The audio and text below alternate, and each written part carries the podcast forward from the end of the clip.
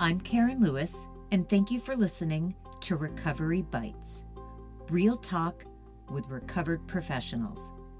This podcast is about life in recovery from an eating disorder the good and the not so good, the successes and the challenges.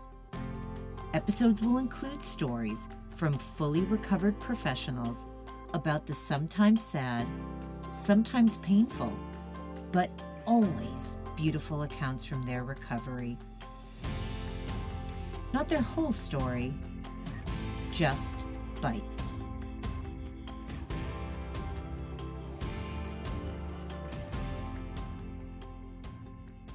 Hi, everyone. I am really excited about the next guest we're going to have on today's podcast. Mindy is a woman who struggled for 30 years in her eating disorder and recovered in her 50s.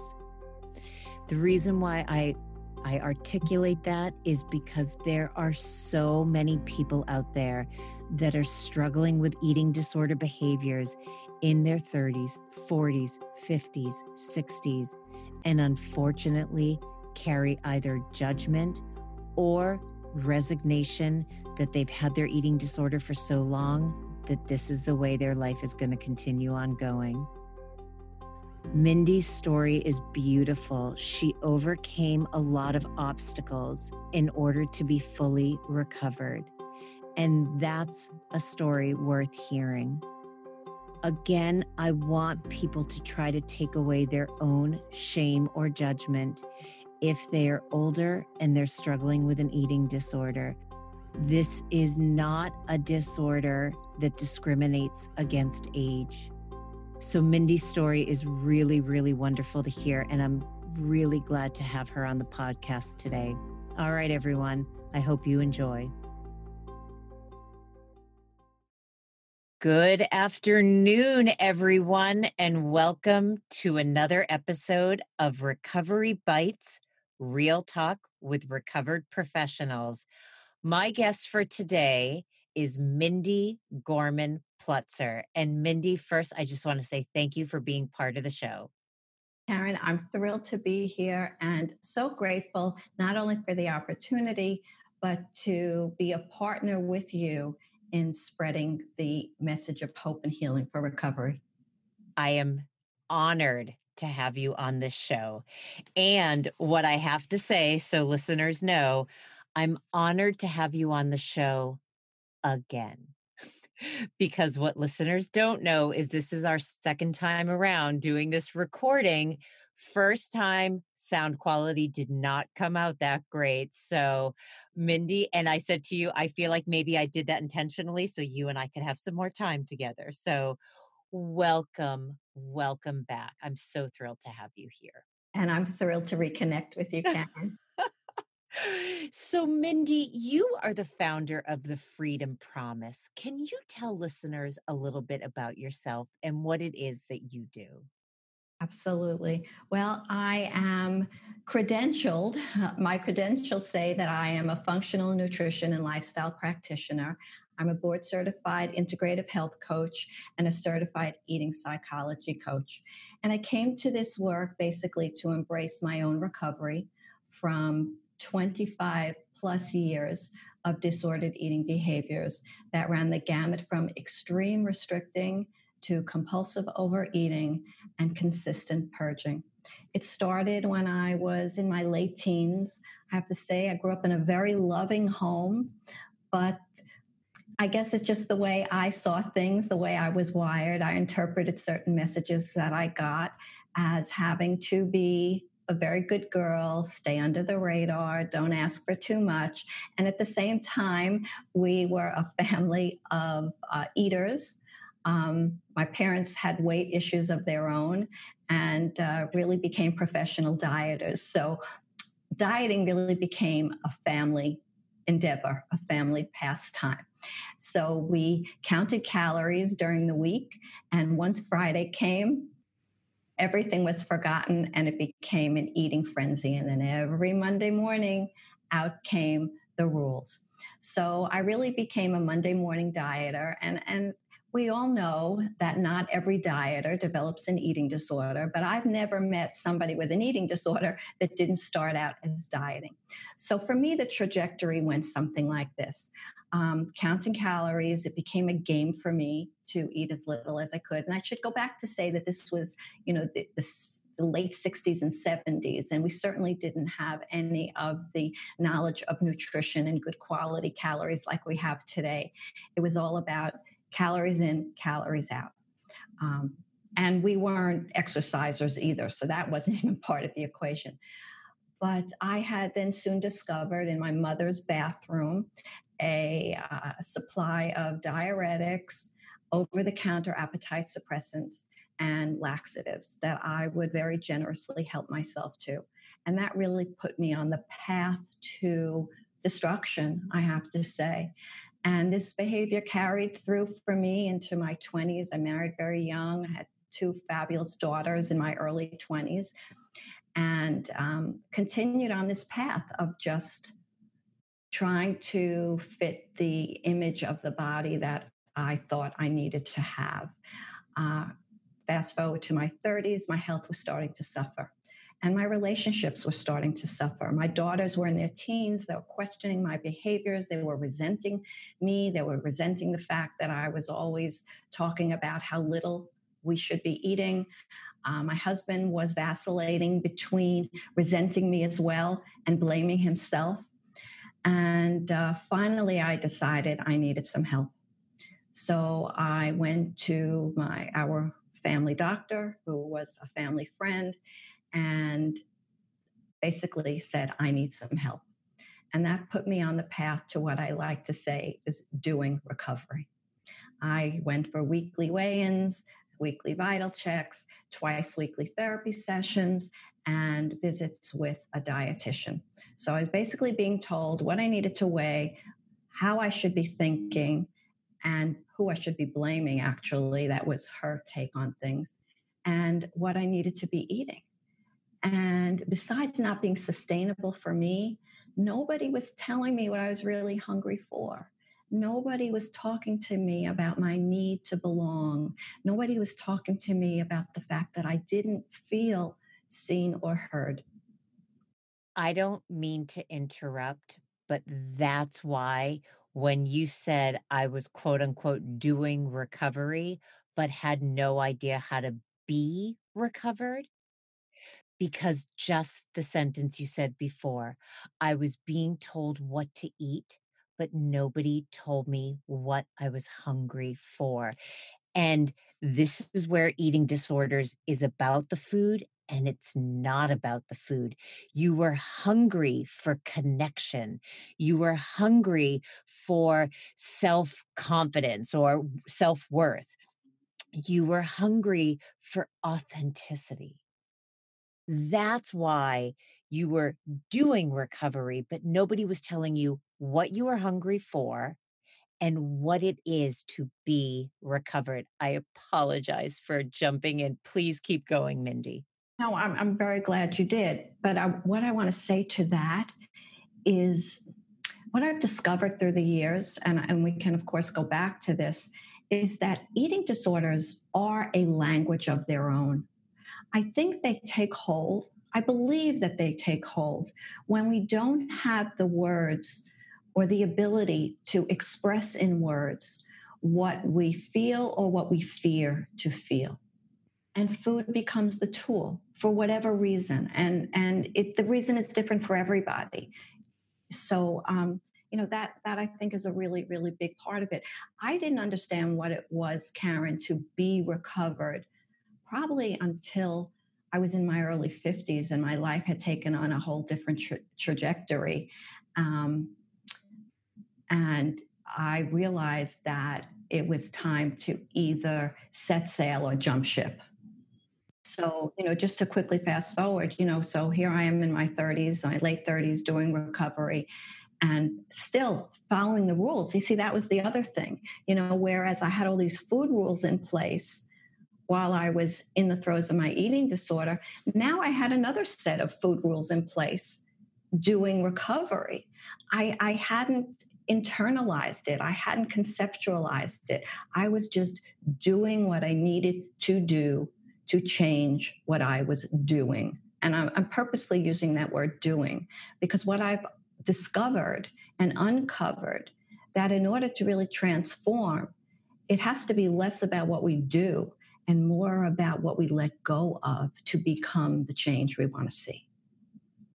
Say a little bit more about that letting go. Letting go of what, particularly for you? Okay, well, for me, it was about letting go of those self prescribed rules. Um, the image I had of myself, which was tied to story. So when I talk about letting go, when I talk to clients about letting go, we can never fully let go of our story. Our story is always going to be our story, but it's the attachment we have to it. It's the the dysfunctional messages that come out of the story, the parts of the story that no longer serve. We need to come to a point where we can turn the page on our story and look at a blank page and realize that every day is an opportunity to start to write what can ultimately become our happily ever after. So, whether we close the book on the story, put the book on the shelf, or turn the page, that's going to look different for everybody. I have two things I want to add to that. This is where one I love when Carolyn Costin and Gwen Grabb created that assignment in the eight keys to recovery from an eating disorder. What are you recovering to?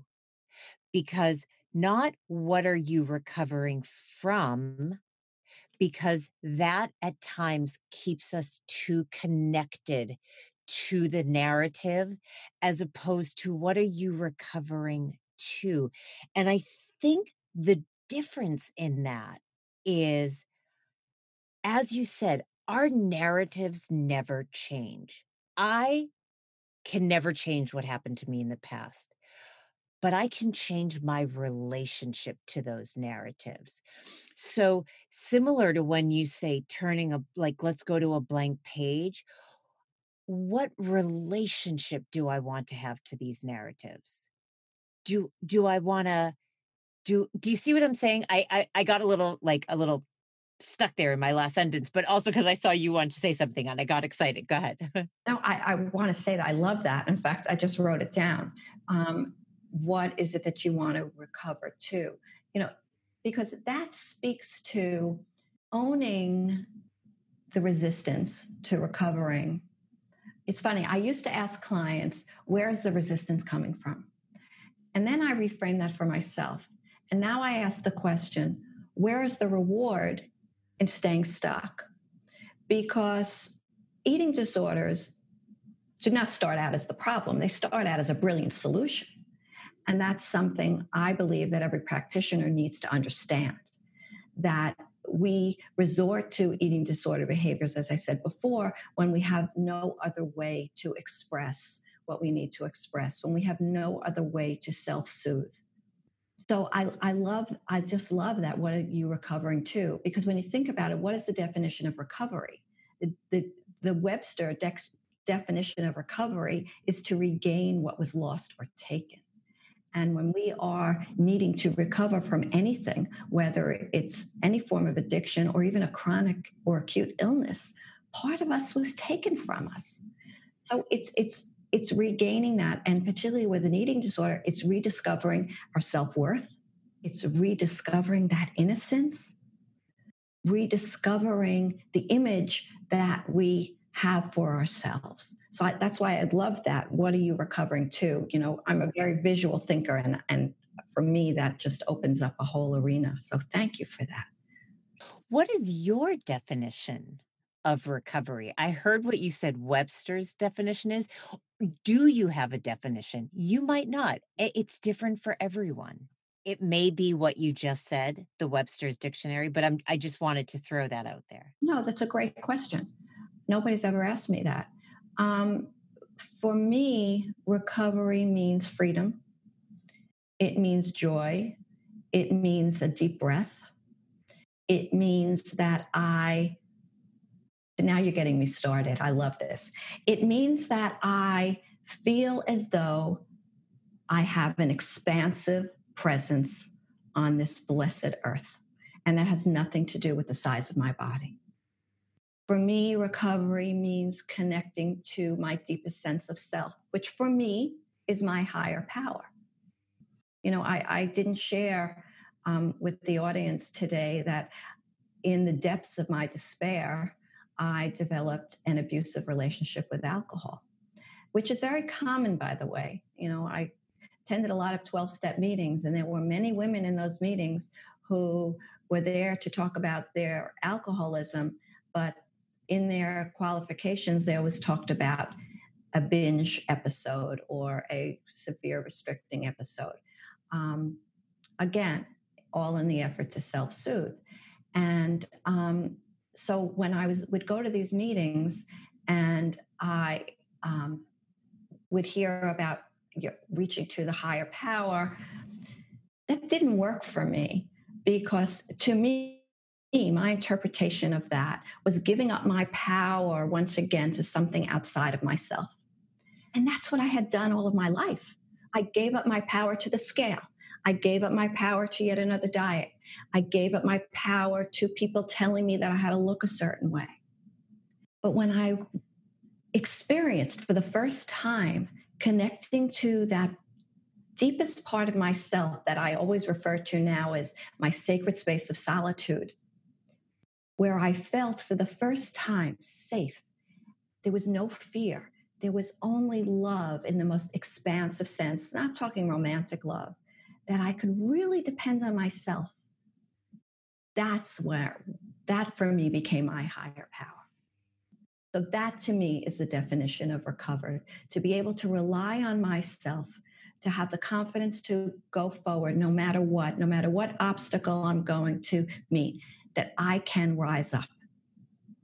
That is an incredible, incredible definition of being recovered. It's also interesting when you talk about higher power I say to clients, if they believe in a higher power, it is whatever you choose for it to be. Nobody can tell you what your higher power is. Nobody. It's interesting. I didn't even feel like I had a higher power until my father passed away. And I'm going to be 100% honest. He is my higher power. When I have questions, I I literally and like I look up at the sky and my father is and this is just my belief my father is always watching over me and he is my higher power.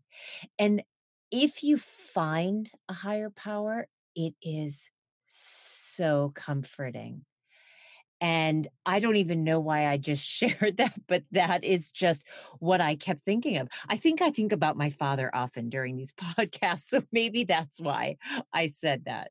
That's wonderful. Well, you know what? Your higher power is allowing you to embrace all that is wonderful for you and paying it forward.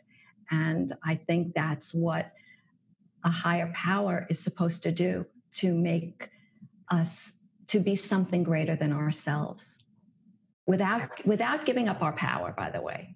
You know i i i, I never want to i never want to give the message to anybody especially somebody struggling with some sort of addiction or addictive behavior dysfunction relationship with anything themselves that they ever need to give up their power. They always have to reclaim their power. And i think that's a major reframe and I think, and it's so interesting, I did not expect this episode to be talking about higher powers. But for me, higher power, and especially because for me, it's my father, it doesn't, I don't give away myself to my higher power. It fills me with strength. It fills me with light energy. It fills me with compassion. Sometimes it fills me with reprimanding, and, you know, he will always be my father. But that's what a higher power is for me. And by the way, that's kind of what I used my eating disorder for. When I was in my eating disorder, I was looking for something to fill me with this incredible light, with compassion, with love, and sometimes reprimand. You know, I was looking for all of that. And I thought I was getting it from an eating disorder. Couldn't have been farther from the truth. You were giving your power away. I was giving my power away. And at that point in time, that power was bigger than you. You know, in fact, sometimes I have a little discrepancy with that whole concept of giving yourself up to a higher power. Um, but that's a conversation for another day. But essentially, that's really what brought me to creating the Freedom Promise. So, um, you know, I was doing recovery, in recovery, figuring it all out. And then lo and behold, I thought everything was going really well. And my husband of 28 years was diagnosed with metastatic melanoma. And the prognosis was dire from the very beginning. Um, right before that time, I had decided I was going to go to school. I studied nutrition. Like so many people with eating disorders, we can write our own nutrition books. Um, but I really, I wanted, I wanted the credentials. I really did. I wanted to be able to give something back, and certainly at that point in time, support myself. Um, but then Stuart got sick. I put everything on hold. We lost him in August of 2004. So that was just about 16 years ago. And at that point, I hit bottom again. You know, after all, I needed to self soothe. So that was when the relationship with alcohol really turned sour. Um, I started um, practicing eating disorder behaviors again. And, and mind you, through all this time, I still had that laxative dependency. So, um, a few years into this time, when I decided that I needed to figure out who I wanted to be and how I wanted to live my life after I had two grown daughters who my relationship with them was starting to get a little tenuous. My behavior was nothing to be proud of. Um, I walked into the rooms of, of AA, but at the same time, I realized that the real problem I had was my relationship to self and which translated to my relationship with my body. And that, of course, was playing out with my relationship with food. And I was flying home from Florida and I was reading a magazine and I saw an article about a woman who changed her whole life around and became a health coach. Called up the Institute for Integrative Nutrition that Monday, enrolled, and I got my first certification. And that led me on the path of the, you know, the the um, subsequent certifications.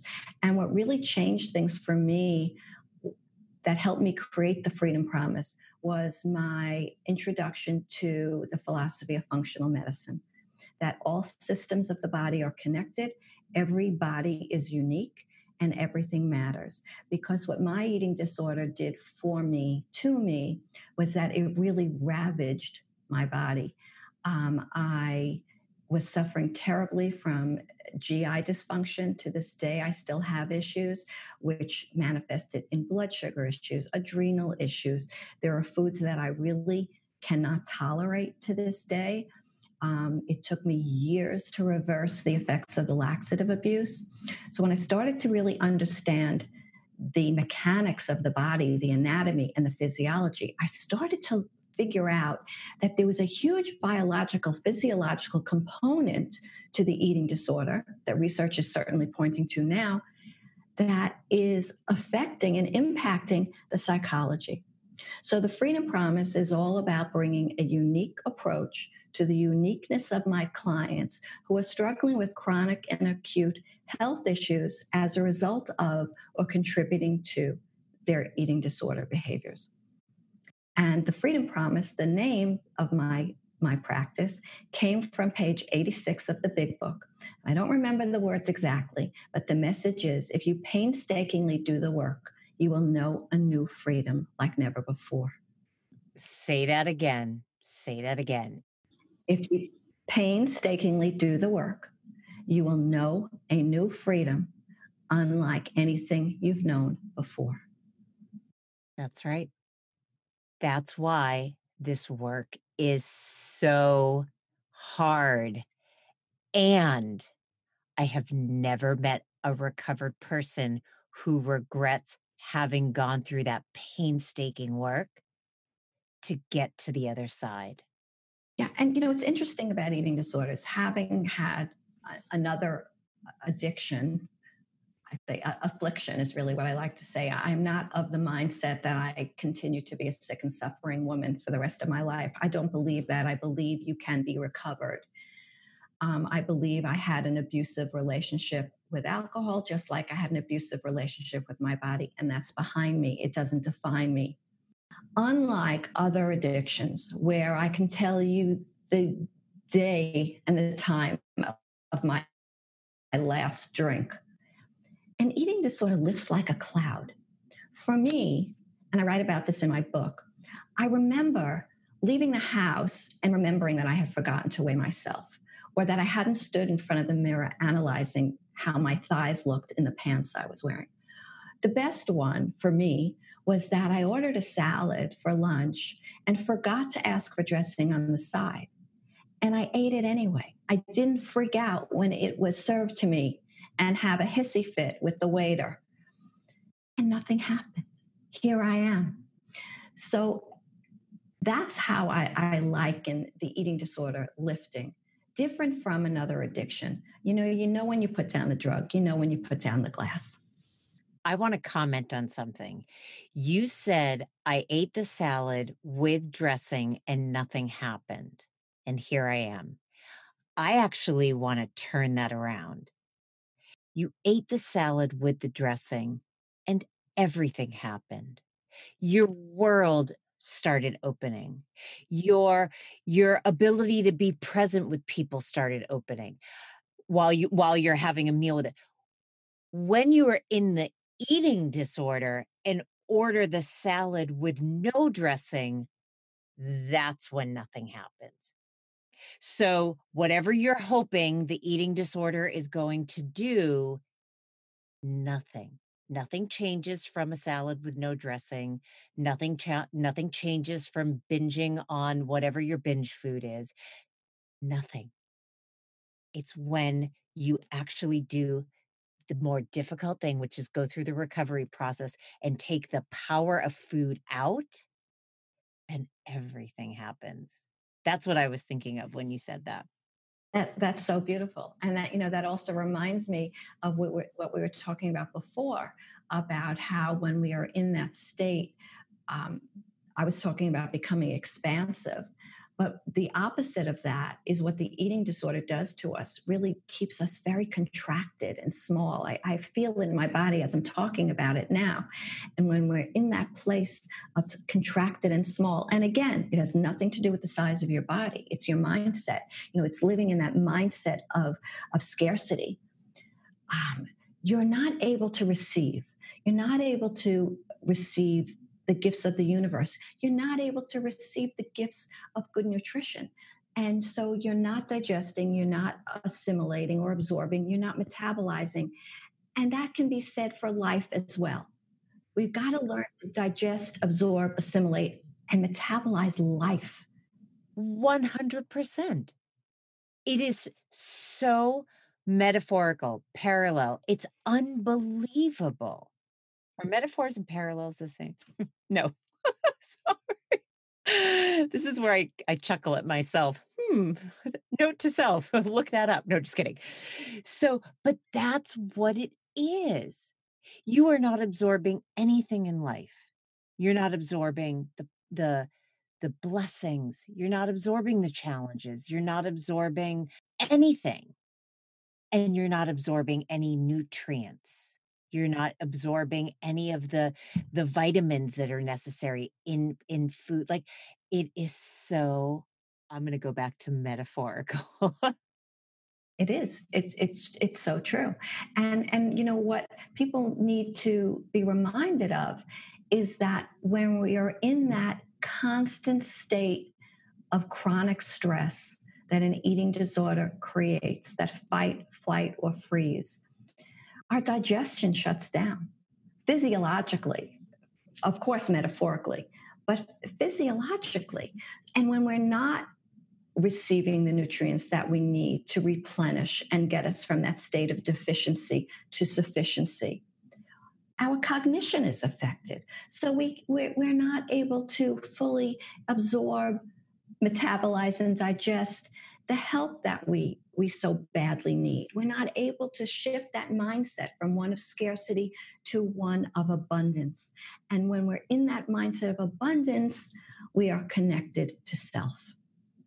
I'm wondering, and this is sort of shifting it quite a bit like i want to i want to change gears a little because you are we're you and i are both talking about the gifts of recovery and and how our worlds have become more expansive and things like that. I want to turn it around a little bit. Do you or have you ever gotten triggered working in the field? Yeah absolutely.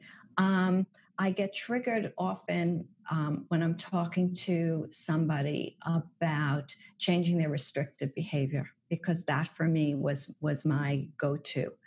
Um, so I'm I'm really very careful, and in fact, the coming from a functional medicine philosophy, where very often people think that functional medicine is all about an elimination diet, which it is not. It's more about a therapeutic protocol.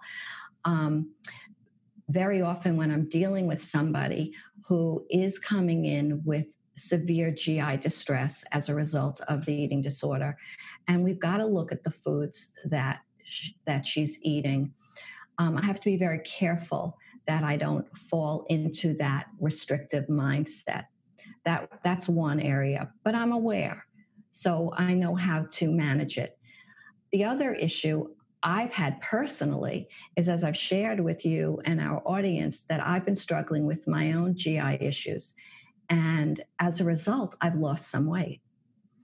So now I'm working really hard to maintain and yes, even gain weight. And I I, I chuckle because I say 20 years ago I would have been clicking my heels. And now I think about all the time I wasted, all of the years, the time, the conversations with my kids that I missed because of, of my behaviors and my need to be the smallest woman in the room. So yeah, it's been it's been a triggering time for me. Um, I get triggered when I get very busy because I remind myself that I've got to stop to eat. But you know what? I think I think that it's okay when you're aware of the triggers and you know that they can be managed. They're not going to derail me. Everybody has triggers. Life is a trigger. And especially now, we're in this global pandemic. We've got all this social unrest. We don't know what's coming, what's going. Um, it's a difficult time. And when we're feeling uncertain, we can start feeling fearful. When we're feeling fearful, we're going to go to our familiar zone. Have you noticed anything different with your clients during this time? Because it is a very, very difficult time that we are all going through with the pandemic, with political unrest, with racism, with, with so many things that are happening. I'm wondering if you're noticing anything different, and you may not. No, what I'm noticing is that people are going one of two ways. They're either retreating and isolating and not asking for the support that they were getting before because they're relying on their behaviors, or their behaviors are becoming more apparent to them and their behaviors are a cause for concern. So the ones who are restrictive eaters are restricting more in an effort to feel in control. And the um, people that are distracting, numbing, and avoiding with food by overeating are doing so more. And let's face it, everything now is about food, right? Having enough food in the house, um, social media is is overloaded with recipes everyone's baking and this these are major triggers for a lot of people i i feel like and i apologize mindy and to all the listeners i keep going back and forth and back and forth. It's just the way my mind works. So i apologize. Stay with me. Bring it on. I want to go back to something that you said because i don't want to gloss over it. There is a lot of um, there is a lot of talk in the field about any kind of a diet is not is there is no place for diets. I I agree with that. I also heard you say that a that functional medicine is not about an elimination diet, but there are parts to it. And I want space for you to explain because you are very very you and I have spoken before and I know you've said there's people in the field that are a little bit like when you use the term elimination diet. I also heard you when you say everybody is different. Every gut is different. Every experience is different, whether there's been laxative abuse, diarrhea. Like, can you explain functional medicine a little bit more and when you brought in elimination diet? Okay, first of all, I'm sorry if I didn't explain myself properly. I do not use the word elimination diet. In fact, I've gone into functional medicine practices to teach doctors how to talk to patients that might be triggered, who might have a history of an eating disorder. So, um, very often, a functional doctor or functional practitioner will see a patient who is exhibiting signs of an autoimmune issue or certainly GI distress, um, inflammatory issues, and right away will go to removing certain foods from the diet because they could be inflammatory. You know, um, and it's interesting because particularly people who have a history of disordered eating, their gut microbiome, that environment within, is, is most definitely ravaged. You know, there's an imbalance of bacteria there, and that imbalance of bacteria very often sets off the balance of digestive enzymes, stomach acid, which is so essential for digestion and absorption. Um, you could have a situation like leaky gut where the tight junctions of the small intestines get loose because of the imbalance of bacteria or inflammation. And then the food, the bacteria that's supposed to end up in the toilet ends up in the bloodstream. And that could create a whole host of problems. So sometimes we need to engage in what I like to refer to as a therapeutic protocol.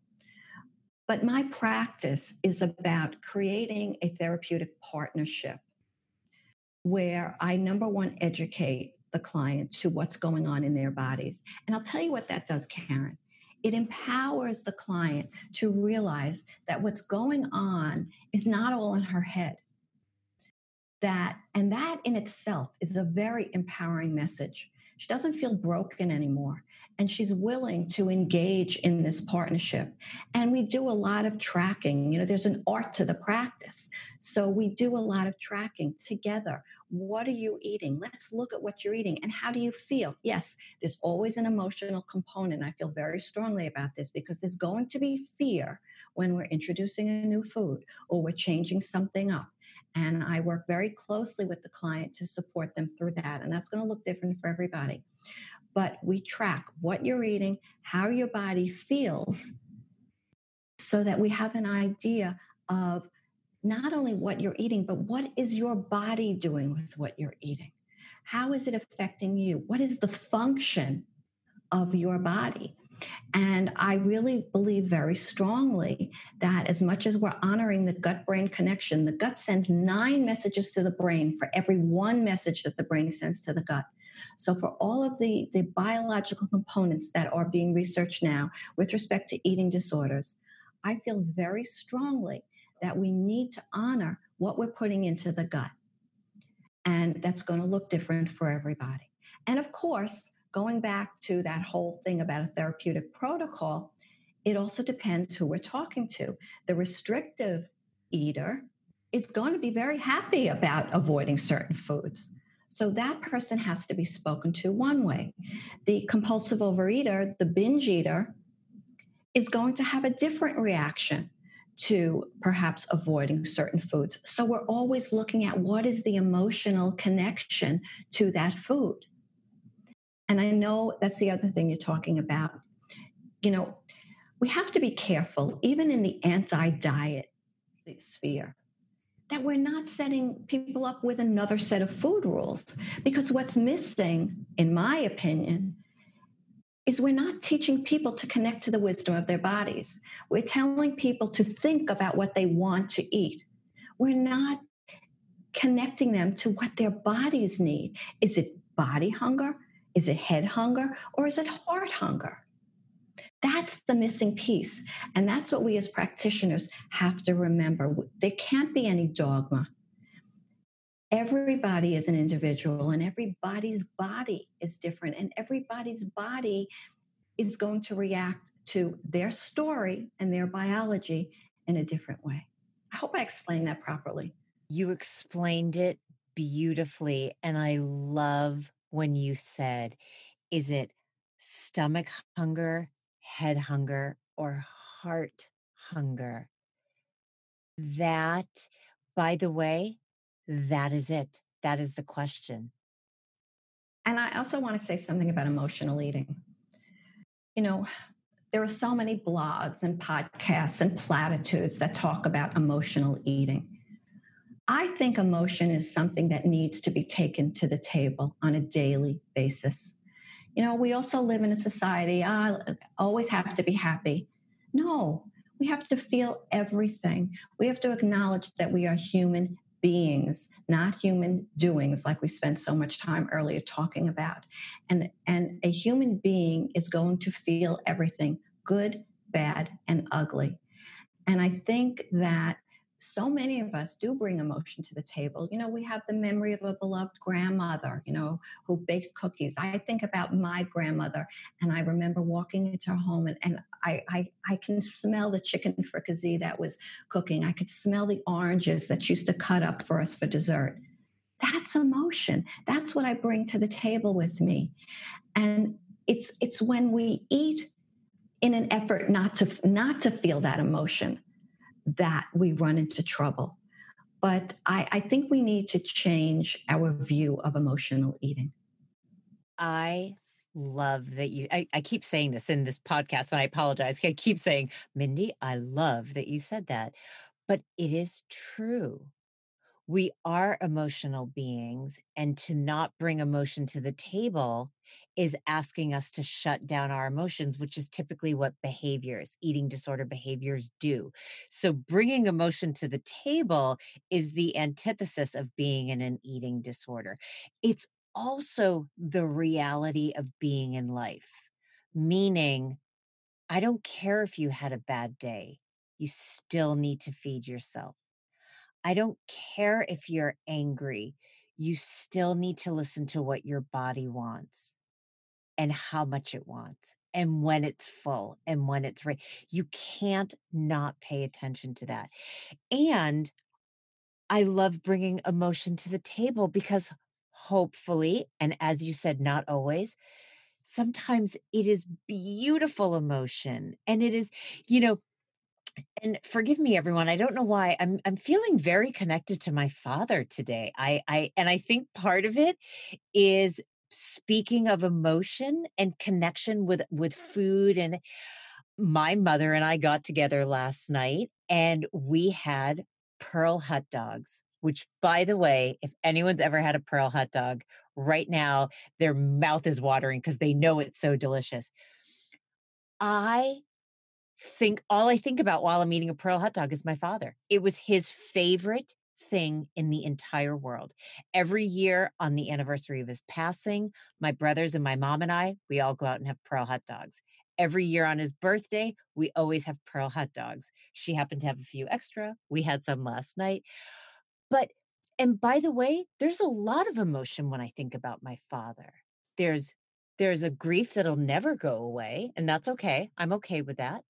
There's a gratitude of my father there's a love of of thinking of my mother and father together. My parents were married for 43 and a half years before my father died.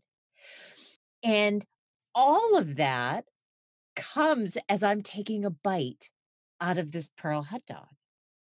And with, with that comes the realization talking about emotion that if what you shared with your father wasn't so wonderful it wouldn't hurt so badly. So that that has to be honored allow yourself to hurt badly because the opposite of that wouldn't be so terrific. Yeah.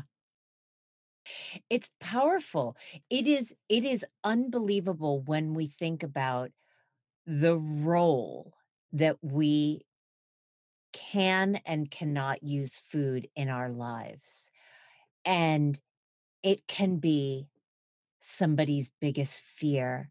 It can feel like poison. It can feel like there's never enough. It can feel like I need to get rid of it from purging. It can have such a negative feeling. It can also have such beautiful connection and flavor and taste and texture and aroma and memories.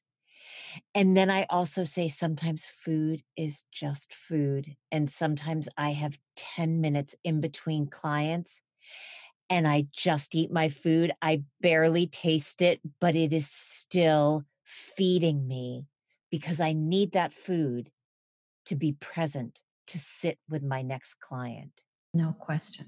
So that you can bring the proper emotion to that experience. It's all connected. So that's why it's so important to help our clients. Number one, connect to the wisdom of their bodies.